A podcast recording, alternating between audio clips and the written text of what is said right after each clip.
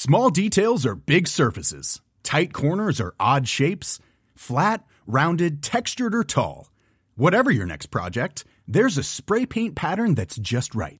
Because Rust new Custom Spray 5 in 1 gives you control with five different spray patterns. So you can tackle nooks, crannies, edges, and curves without worrying about drips, runs, uneven coverage, or anything else. Custom Spray 5 in 1. Only from Rust-Oleum I'm Sandra, and I'm just the professional your small business was looking for. But you didn't hire me because you didn't use LinkedIn jobs. LinkedIn has professionals you can't find anywhere else, including those who aren't actively looking for a new job but might be open to the perfect role, like me.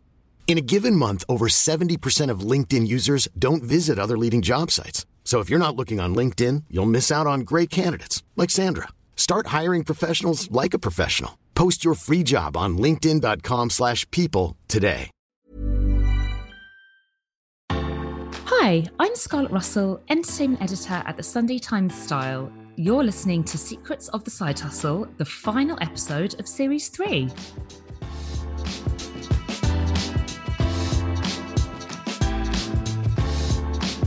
It's been a fantastic series, and before I dive into our last episode, I'd like to thank all of our amazing female founders for taking part and offering their priceless tips and advice. You can listen back to all of Series 3 on the Times Radio app or from wherever you normally get your podcasts.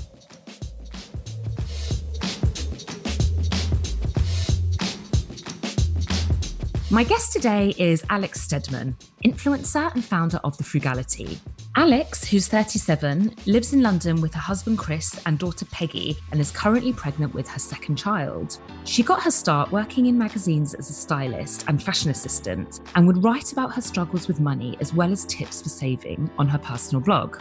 The blog grew into the frugality as we know it today, a thriving lifestyle platform amassing hundreds of thousands of subscribers and followers, highlighting affordable products and giving out helpful tips and advice for keeping things fashionable and frugal.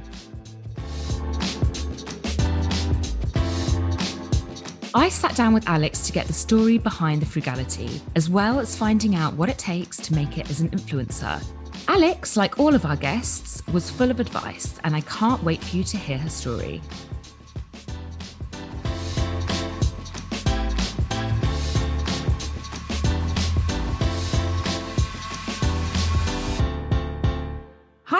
Welcome to Secrets of the Side Hustle. Thank you for ha- for coming in. You're welcome. Thanks for having me. The last um, episode of our series, so we're finishing off with a bang. Very excited Ooh, to have you. Pressure. pressure. No pressure. um, so, Alex, I want to talk to you about your blog, about your website, about your Instagram account, all of it, the frugality. So I came across the frugality about two or th- about three years ago. And i because you you were doing up your house in wood green which is quite close to me i'm just in arnos grove. It was just these beautiful pictures of like renovating your house and all these self these fashion selfies of you and your kind of signature. You didn't show your face did you at the beginning? It was all, always no. just your outfits. And now of course you've your instagram account which was the frugality is now Alex Stedman, and the Frugality is a new Instagram account. Is that right? Yes. You've kind of relaunched. Yeah, it's it's strange. I feel like it's kind of evolved. I mean, I've probably I've been doing it about eight, eight nine years now. Um, so I started off with just a blog um, pre Instagram. It was just a place because I worked in glossy magazines and I didn't feel that my sort of true life reflected you know all of these beautiful photo shoots I was styling and and magazines where I was writing articles about why you need to buy this handbag for two thousand pounds, and the reality was really different for me. My blog was just kind of home recipes and a few things that I found in New Look and style tips and things like that. And then suddenly Instagram, it's just such a different beast, wasn't it? And I just never wanted to really a make it about me or show my face and and actually pictures without my face did much better on instagram. So i just kind of kept it a bit kind of a bit more anonymous. But um but actually i think i suppose through instagram stories you're telling more about yourself and then people connect to the individual much more than the brand. So actually i've felt a shift lately. So now people almost want to see you and hear your story and the personal information behind the brand more so than the brand itself. Um, so I've managed to split them slightly because a lot of people follow me for home renovations, which has been amazing, and I've really loved that journey. Um, but then obviously some people still follow me for the website. Um, so I've split it up a little bit recently, and I I think it's working. we'll we'll see. Were you just kind of hoping it would just be like an outlet for you to post some pictures? Did you ever think of it as being a business venture right from the beginning? No, not at all. I never ever thought I would make money from the website. I thought it would just be a side thing, and maybe if I earn, you know, a hundred pounds a month on it, would be a nice little bonus. So I mean, to actually have a sustainable career from it has been absolutely amazing. In 2019, the Young Women's Trust released research showing that over a third of young women struggle to make their money last until the next paycheck. Throughout her styling and magazine career, Alex had her own salary struggles. Um, well, actually, I started in PR. Um, I worked at Matches, again, like super high end designer. And suddenly I was working in like, you know, the most exclusive neighborhood and, you know, seeing Kate Moss walk by. And I just, it was just not my life at all. But wow. um, it was an amazing experience. I, I loved it. Um, and then I went into magazines after that. Um, and then I was made redundant in 2008.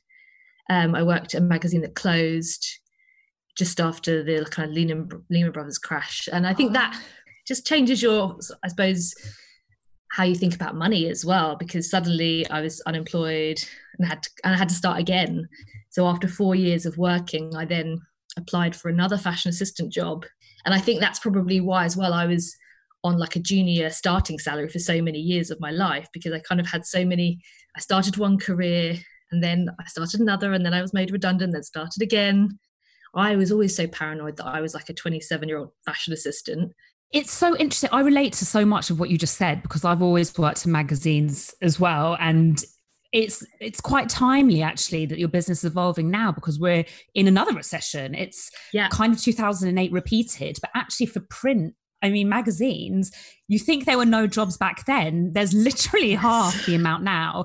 It's terrifying. And you know, I think a lot of people have this idea that working in a magazine is impossibly glamorous and sometimes it is it, the perks yeah. are amazing but the pay and the hours you work i remember i asked for a pay rise i think of like i think it was like 2000 pounds and i got a 100 pound voucher given to me instead and you know and obviously i love my job but there's also this i think idea that if you have a job that you love that you shouldn't necessarily be paid for it mm. you know but but you've got a great job so you know that's why you're asking for more and i think it's you know now i'm really learning like you can have a job you love and earn money and not be embarrassed by that and not be ashamed by that. So it was around 2012 that the frugality launched. It launched as a, as a blog initially yes. um, pre-instagram. And you said that you wanted to change the kind of stigma around money and being broke and this idea that um, being frugal was in some way being cheap or stingy. Why do you think we have these negative associations with being money savvy? I think maybe because we don't talk about it enough. And I think that's the thing, isn't it? It's like shame builds when you don't, when you kind of hide around it and don't discuss it. I've always been really open with money. It's not a big deal for me. If you don't just have an open discussion about what your budget is, then of course you're going to get annoyed when someone orders a bottle of champagne and expects you all to split the bill. I don't know. It's, it's really interesting. Do you feel like the conversation's changing a lot? Because I do feel it's quite a British thing to be like, so many of my friends will, will go out to dinner and the person not drinking won't say anything and then they'll still yeah. split the bill and I'll be like you don't you don't pay more you pay less you didn't drink it's weird how we're not talking about it yeah and I think it's it's really important to see people as well and understand and listen to their different situations and i think i think through social media we are doing that Alex has amassed almost 300,000 followers across her and the Frugality social media channels. I wanted to know how she secured such a large and dedicated following. I mean, I still think it's quite crazy, really. Um, I don't I don't know. It's been very organic. I mean, I have to say I haven't grown quickly. I mean, I've been on Instagram pretty much since the beginning. So probably 2013 around that. So it's yeah, it's been a very slow burner actually. Um, but I've got a really amazing community and they're really engaged and yeah, I really like doing it. I've slowed down a lot more lately with family and life and actually I've kind of put more energy back into my website which I've really enjoyed doing. And I think that's what I've kind of remembered that that's the long form post. And that's where I really would like to put more of my energy because at the end of the day, you don't own Instagram. They could close tomorrow, they could sell it to someone and they could start charging people. I don't know. Whereas your website, for me, is something that I own. No one can censor any content. No one can take something down or shadow ban, or it's my place. And and it's yeah longer form content so you can really get opinions and ideas out. What do you think is the secret to maintaining a loyal big strong following on social media? Um, i think it's definitely authenticity. Um, i'm i'm big on honesty as well. Um, i think it's really it's nice to be transparent and honest. At the same time i'm also learning much more about boundaries. I think in the past I've been so honest and felt that I owe everyone complete transparency over everything. But actually, sometimes it's okay to not tell someone, you know, my baby due date. or you know and actually i think i i felt i used to have that idea that if someone asked a question it had to be answered honestly but you realize oh actually so some things are private that's okay so i'm learning that but i think obviously honesty is good, but authenticity is better. As long as everything you tell someone is from the heart, you mean it. Because then obviously, you know, if you are recommending a product and they try it, you know, it's it's so important that they feel they haven't been ripped off or lied to. And I, and I think that's a real key point, especially with doing ads. Do you still work as a stylist? Do you still do that, or is the frugality your be all and end all? So again, I have been doing that up until last year. Um, so I would do styling jobs. Um, so I went freelance in 2015, 16. Um, and then I did a few kind of maternity covers, and then I do freelance styling. I mean, I suppose the positives about it being a side hustle is that you don't rely on it financially, which I think is obviously the key for most people. Obviously, the downside is you have two jobs, and for me, the frugality has always been a full time job as well. It's never been just a su- side hustle in the sense it's just two full time jobs. Um, and that's why I ended up leaving um, my full time job at the time because I was basically doing both at 70%. And I didn't ever want to be that. I always wanted to put 100% into everything. My website kind of, I could put all my energy into that and it could sustain a career and a salary. So I decided to focus on that now. And actually it's it's it's wonderful because everything's kind of generated from me and my ideas. And yeah it's just so much sort of editorial freedom as well. How did you go about monetizing the website? How did that come about and how did that develop? To be honest it was brands approaching me. I think i didn't even realize how it could be monetized um, in the beginning. And I suppose a really important bit of advice that I would give is just always put your content first. And if you just consistently make good content that engages with people and then you have a reader, then the advertisers will come because you've got that first rather than chasing advertisers. I think it's so much more important to chase a concept, a strong vision, and a reader. So, yeah, I mean, I suppose the way to monetize a website and Instagram is very similar to magazines, really. It's through advertorials, an advert where maybe you will be the voice of the brand. Because it's through you, you're the vessel, you can really decide how the ad looks and how you want to speak to your reader. Um, you can make it feel much less addy. So it is great, but then obviously you are the vessel. So you have to be very careful about who you work with.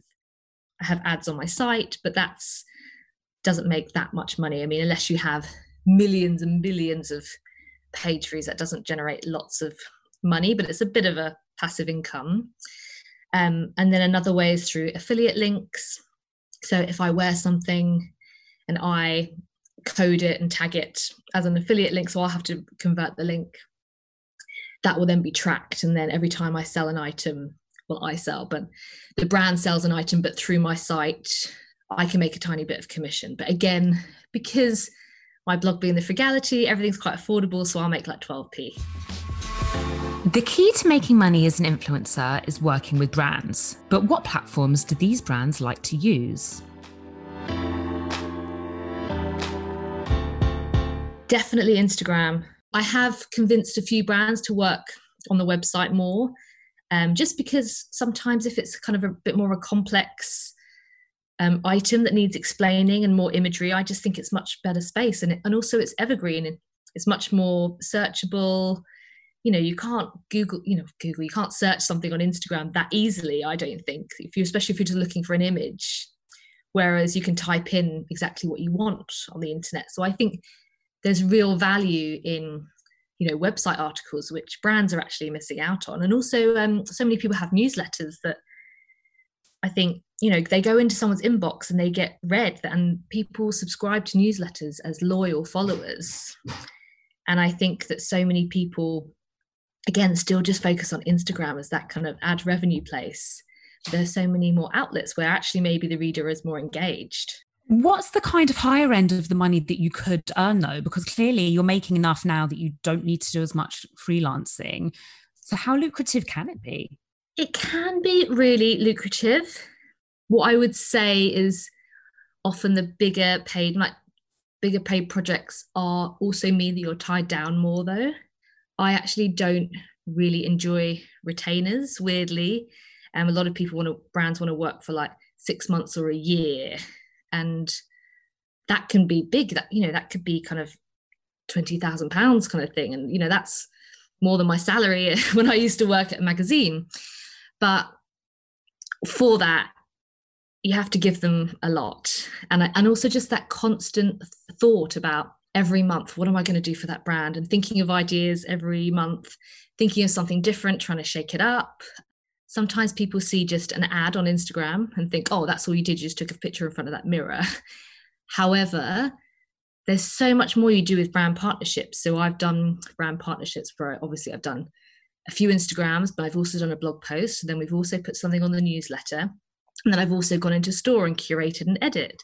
And then I've also taken exclusive, like, you know, 20 exclusive imagery that they can use on their website to use. And then we've also done a q&a for their website. And then we've also put together you know a talk for them. And, and i and i think there's a lot more is a lot more layered. And that's where it's great to kind of really think out the box rather than just doing one instagram and a few instagram stories there's a lot of negativity that comes with i guess being an influencer can you talk a little bit as to what it's like to be an influencer? Is it all it's cracked up to be? Is it glossy? Is it actually quite hard work? What don't we know about it? What are the good things? I always get embarrassed sometimes. I remember having my hair done with my mum and she was next to me talking to the hairdresser saying, Oh, she's she's an influencer. And I like oh, mom. inside. and and the first question generally from people that don't know me or don't are just kind of, oh, do you get loads of free stuff? and that kind of makes me cringe inside that kind of my only existence is to ask for freebies. I think the term influencer kind of means yeah someone that's just hanging around at home waiting for deliveries. But actually there's so many people that i learn from every day um you know people that are real experts in their field. And i think social media is really setting those people apart at the moment. And i think you've really understood who knows their facts who does their research and who is kind of really going the extra mile to provide content. You know I, I, sit and upload and i commission articles and i'm all all the time thinking about articles that i can do igtvs i can do events what can i do to really provide free content for people? But i think there's obviously something as well triggering for a lot of people about normal people making money through social media. And obviously, the amazing thing about it is how democratic it is. Um, you know, for magazines, generally, have to do free work experience placements, which means that only a certain type of privileged person can access. And they have to live in London because they have to commute and work late, long hours. Whereas a blog can be done from your bedroom from 16 you don't have to have a background in it. You can just have a passion. You don't have to pay to start it up. You don't have any have to have any investment. And you can learn on the job. There's a lot of people with it that grows negativity because they kind of think well why aren't i doing that? And i just think well do it. You know and i think there's, nothing stopping most people. And i i think not enough credit is given to the time and energy that's actually put into creating free content. And I think people forget it's free. it's you don't I don't ask people to pay for my work or service.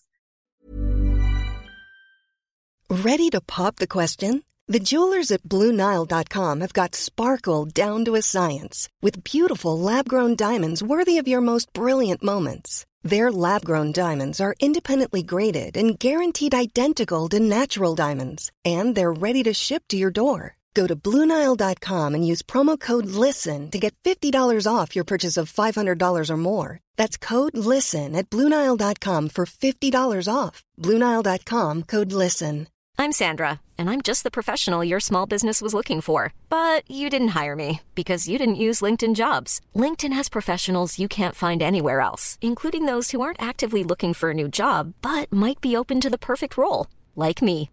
In a given month, over 70% of LinkedIn users don't visit other leading job sites. So if you're not looking on LinkedIn, you'll miss out on great candidates like Sandra. Start hiring professionals like a professional. Post your free job on linkedin.com/people today. Burrow's furniture is built for the way you live. From ensuring easy assembly and disassembly to honoring highly requested new colors for their award-winning seating, they always have their customers in mind. Their modular seating is made out of durable materials to last and grow with you. And with Burrow, you always get fast, free shipping. Get up to 60% off during Burrow's Memorial Day sale at burrow.com slash ACAST. That's burrow.com slash ACAST. burrow.com slash ACAST.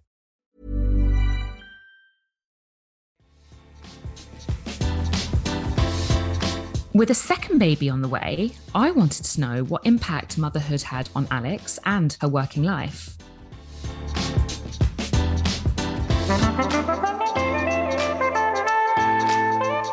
No one can prepare you for the first child. I think it's so.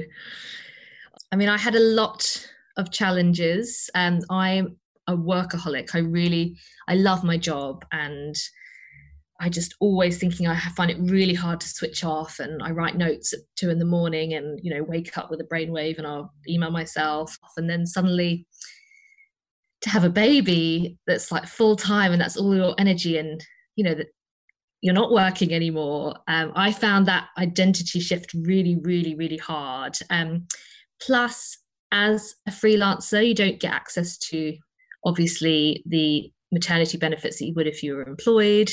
Um, so I think I work with my husband now, and the maternity pay that you can get from the government is like roughly like 550 pounds a month. Um, but the husband doesn't get anything. So with us both not working, we had to share 500 pounds a month, which obviously doesn't quite cover it doesn't cover our mortgage.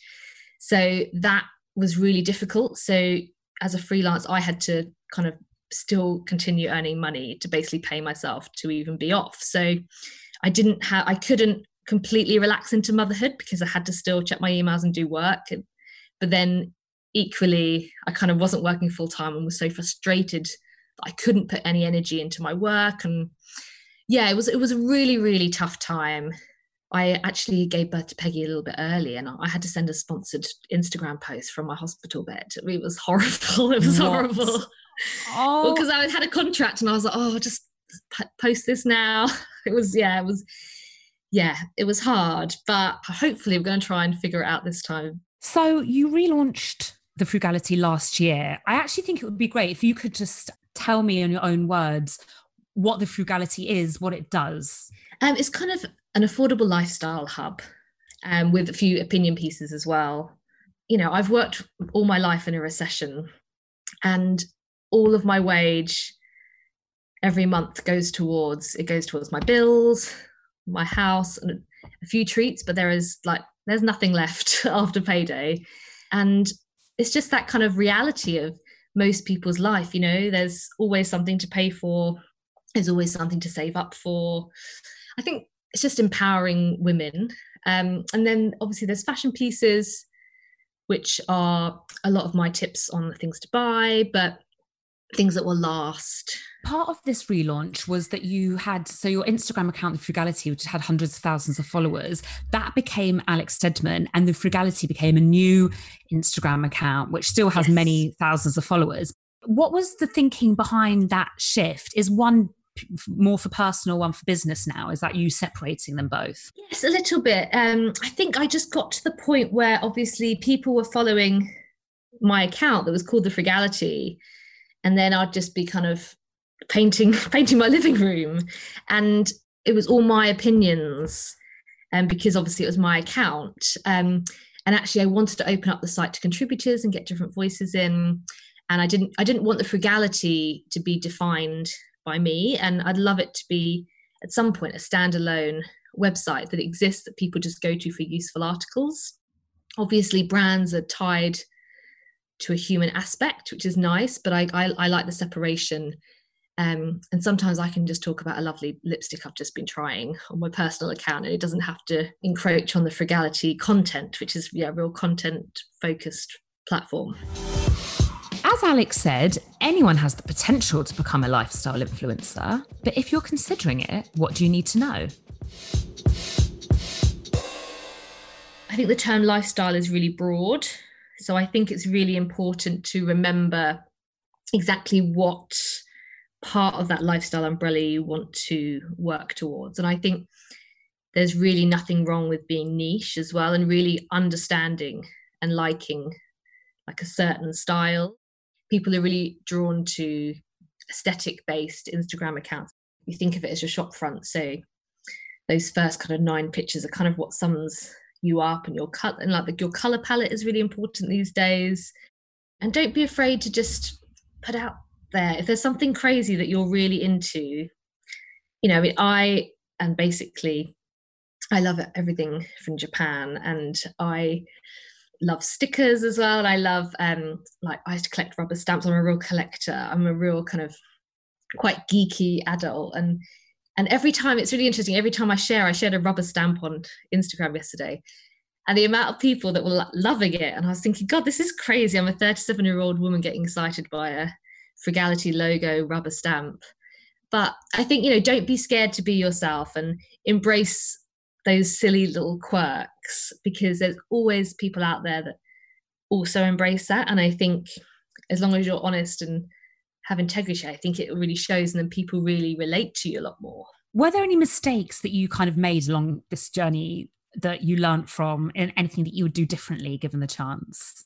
I mean, something that I've definitely learned learned lately is I mean, this this is not necessarily a mistake, but I decided from day one that all my contributors that I work with will I will pay everyone, which I'm really happy to do, and I really wanted to do that. However, I realized that I have no experience of budgeting whatsoever.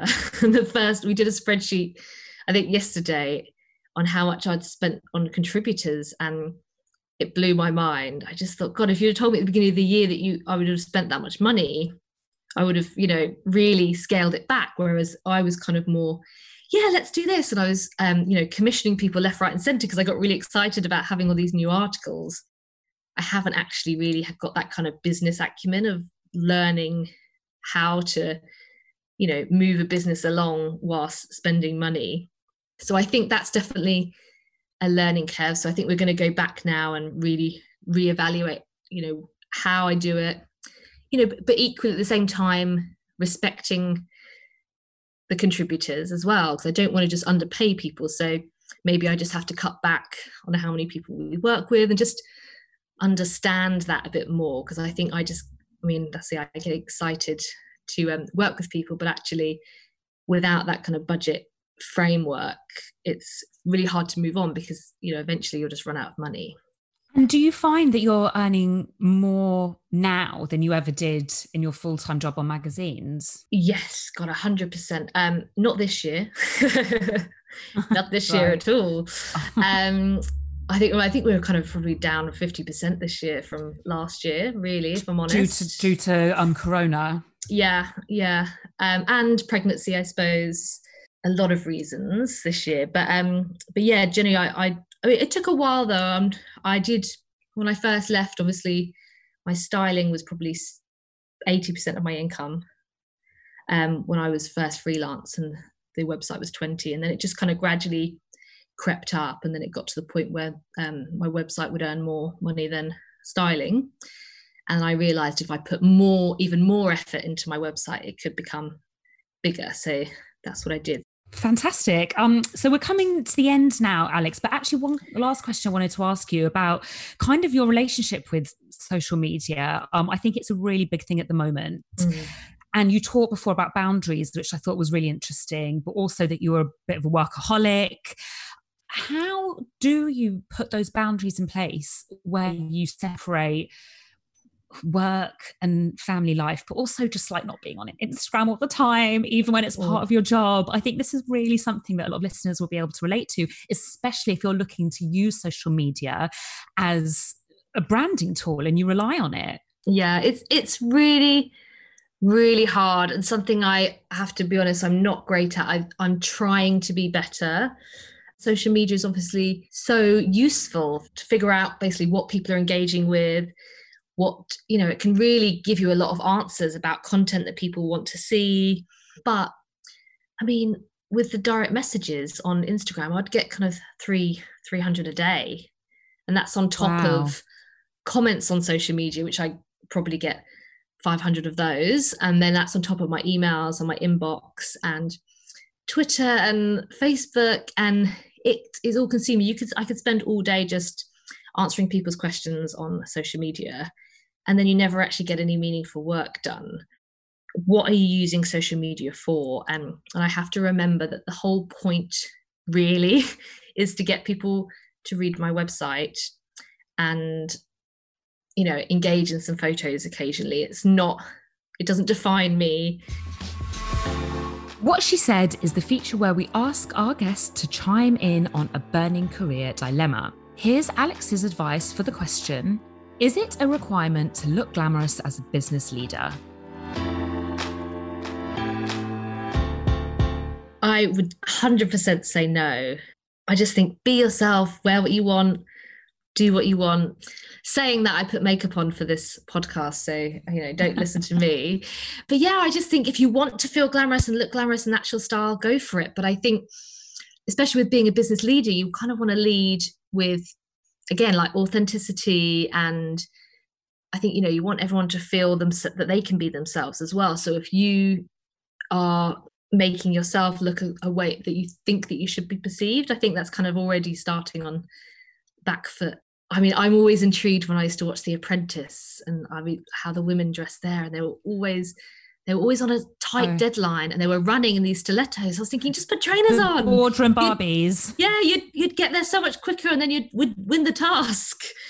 I mean, but then obviously some people love wearing heels and that's them. So just go for it. But I think, I mean, I actually personally hate that culture of having to wear certain things in an office and you know obviously i signed that petition for women not having to wear heels to their workplace and um and obviously there are so many rules about that but i really i really think those rules are changing each guest we spoke to on this series got the chance to set a question for the next guest. It's called Throw Forward.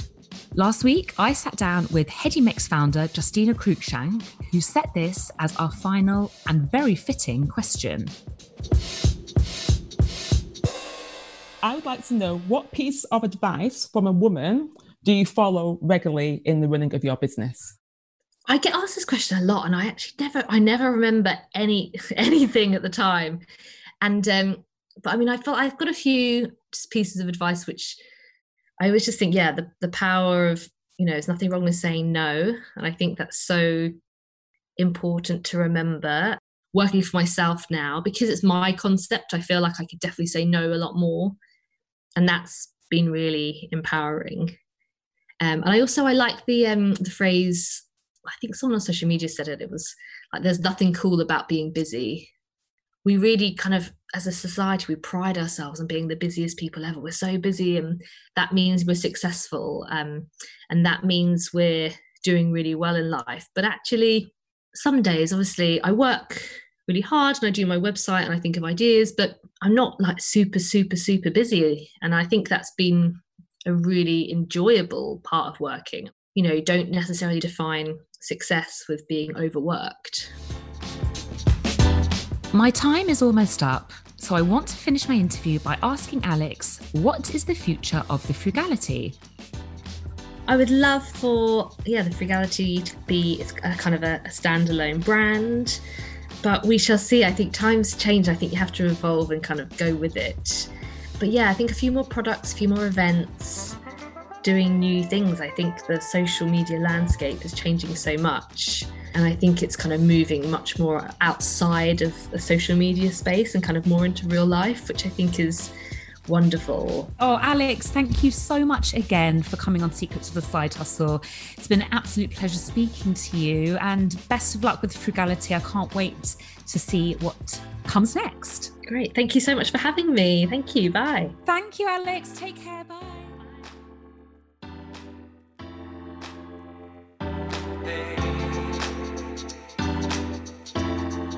Thank you so much to Alex for telling me all about her side hustle journey and for being so open and honest about the ups and downs of working as an influencer. You can visit her website for tips and advice about fashion, city breaks, interiors, and more at thefrugality.com. While on Instagram, just search for The Frugality. And as always, you can also give me a follow to at Scarlett Rose Russell. That's it for series three.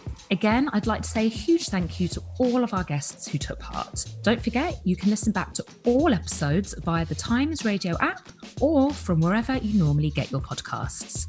Whether you're currently juggling a side hustle or thinking of starting one, those episodes are packed full of advice. I'm Scarlett Russell, and you've been listening to Secrets of the Side Hustle.